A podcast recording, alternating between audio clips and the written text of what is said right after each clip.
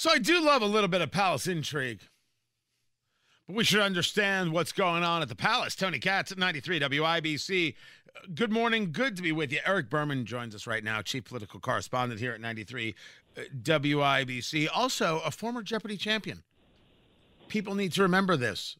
My, my people, they need to remember the genius that is Eric Berman. This is the fight over the idea of calling a special session. This is now in the hands of the Supreme Court of Indiana. You have the General Assembly saying we can call a special session. You have the governor saying, no, you can't. It's not in the Constitution. There are ways this plays out and creates possible other problems. Take us through the basics. What made the General Assembly go down this road? What is the governor's argument? And then what is the court saying? Yeah, so this well, to get to the the easy one at the end, we don't know yet what the court will say. They had oral arguments yesterday. Um, they'll rule at some point. Um, they probably won't linger with it too long, but not too long in court terms could be a few months. Um, so we'll see what they end up saying. But this is the debate that uh, that goes back to the pandemic. Remember, the pandemic hit in Indiana.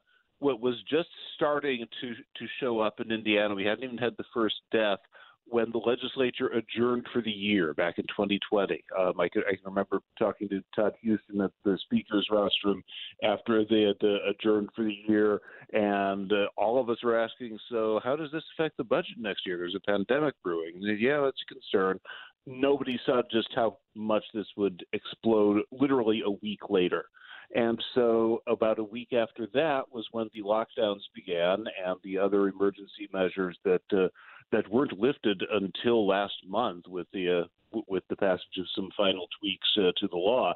So, two years of emergency declarations, the first eight months of which happened without the legislature in session. And so, when the legislature came back last year, there was an argument of look, we, we want to be able to have a say in this. We we should be able to convene and review the, those emergency declarations.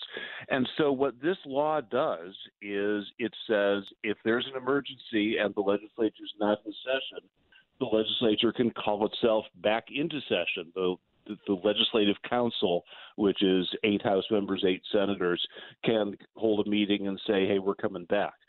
So that passed over the governor's veto. The governor sued last year, arguing that, the, as you said, the Constitution doesn't allow it. There's only one person in all of Indiana who can call a special session, and that is the governor. The legislature, basically, their argument is, well, it doesn't say we can't. It doesn't specify that only the governor can do it. It says the governor can do it.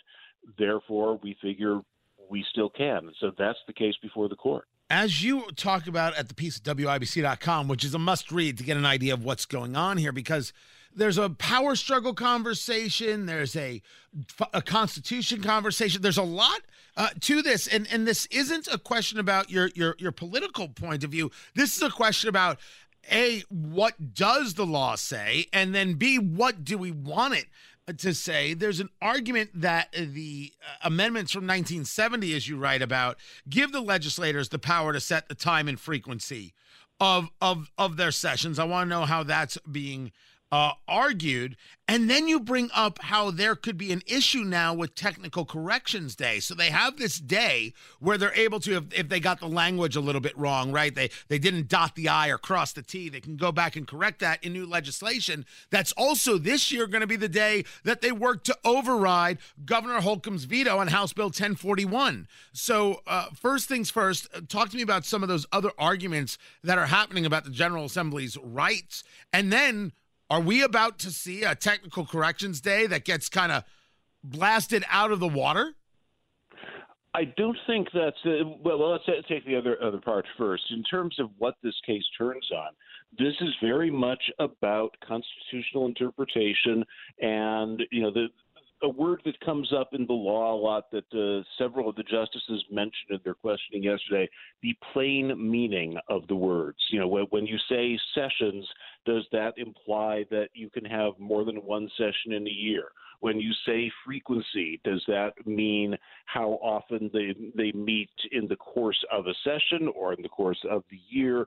what did you mean when you wrote this? And they look back. What one of the arguments that Governor Holcomb's uh, attorney made is, look, this was debated in 1970. They could, in the legislative history, they considered should we explicitly say the legislature can call a special session.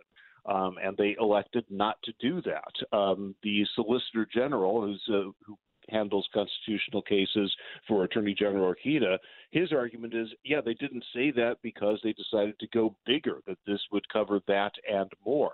So it that's where the argument and several related ones uh, come from. What did what did they mean when they said this? Were they trying to go bigger? Were they trying to go narrower? And that's what the court's going to have to decide.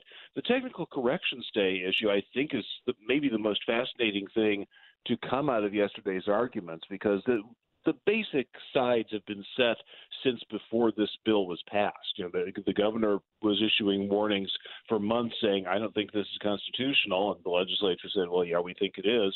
And those same arguments have played out uh, in the lower court and now before the Supreme Court. But what no one has really suggested until this point is, does this endanger technical corrections day? This is a law that was passed in 1995, where they can come back for a single day and they can uh, and they can deal with, as you mentioned, typos where where it's serious, where it's something that can't wait. Um, you you left out a not that was supposed to be in there, or you put an extra zero into an appropriation, or left one out, or otherwise you had the, the words didn't say what the words needed to say, and we need to fix this before it takes effect. So they've been doing that for 27 years, as you mentioned. There's one coming up uh, next month. It's also a day where they can deal with veto overrides. And a couple of the justices raised the question if you're right that the legislature can't call itself into session, does that mean that you can't call technical corrections day too? You had the, at least one justice arguing, uh, look, these have to rise and fall together. If if, uh, if they can't do the one, then it makes no sense that they can do the other, and if they can, then they can. Um, the attorneys on either side take uh, sort of flip positions on this one. Um, the governor's attorney argues no, that that's a different thing. Technical corrections day is an extension of the regular session. The law is written that way. We're not arguing that that's unconstitutional. The attorney general's office is arguing, yeah, it is the same argument, and we think it's going to cause chaos if you throw this out because that means you do have to throw out technical corrections day, and we think that's an absurd result. So that's a fascinating.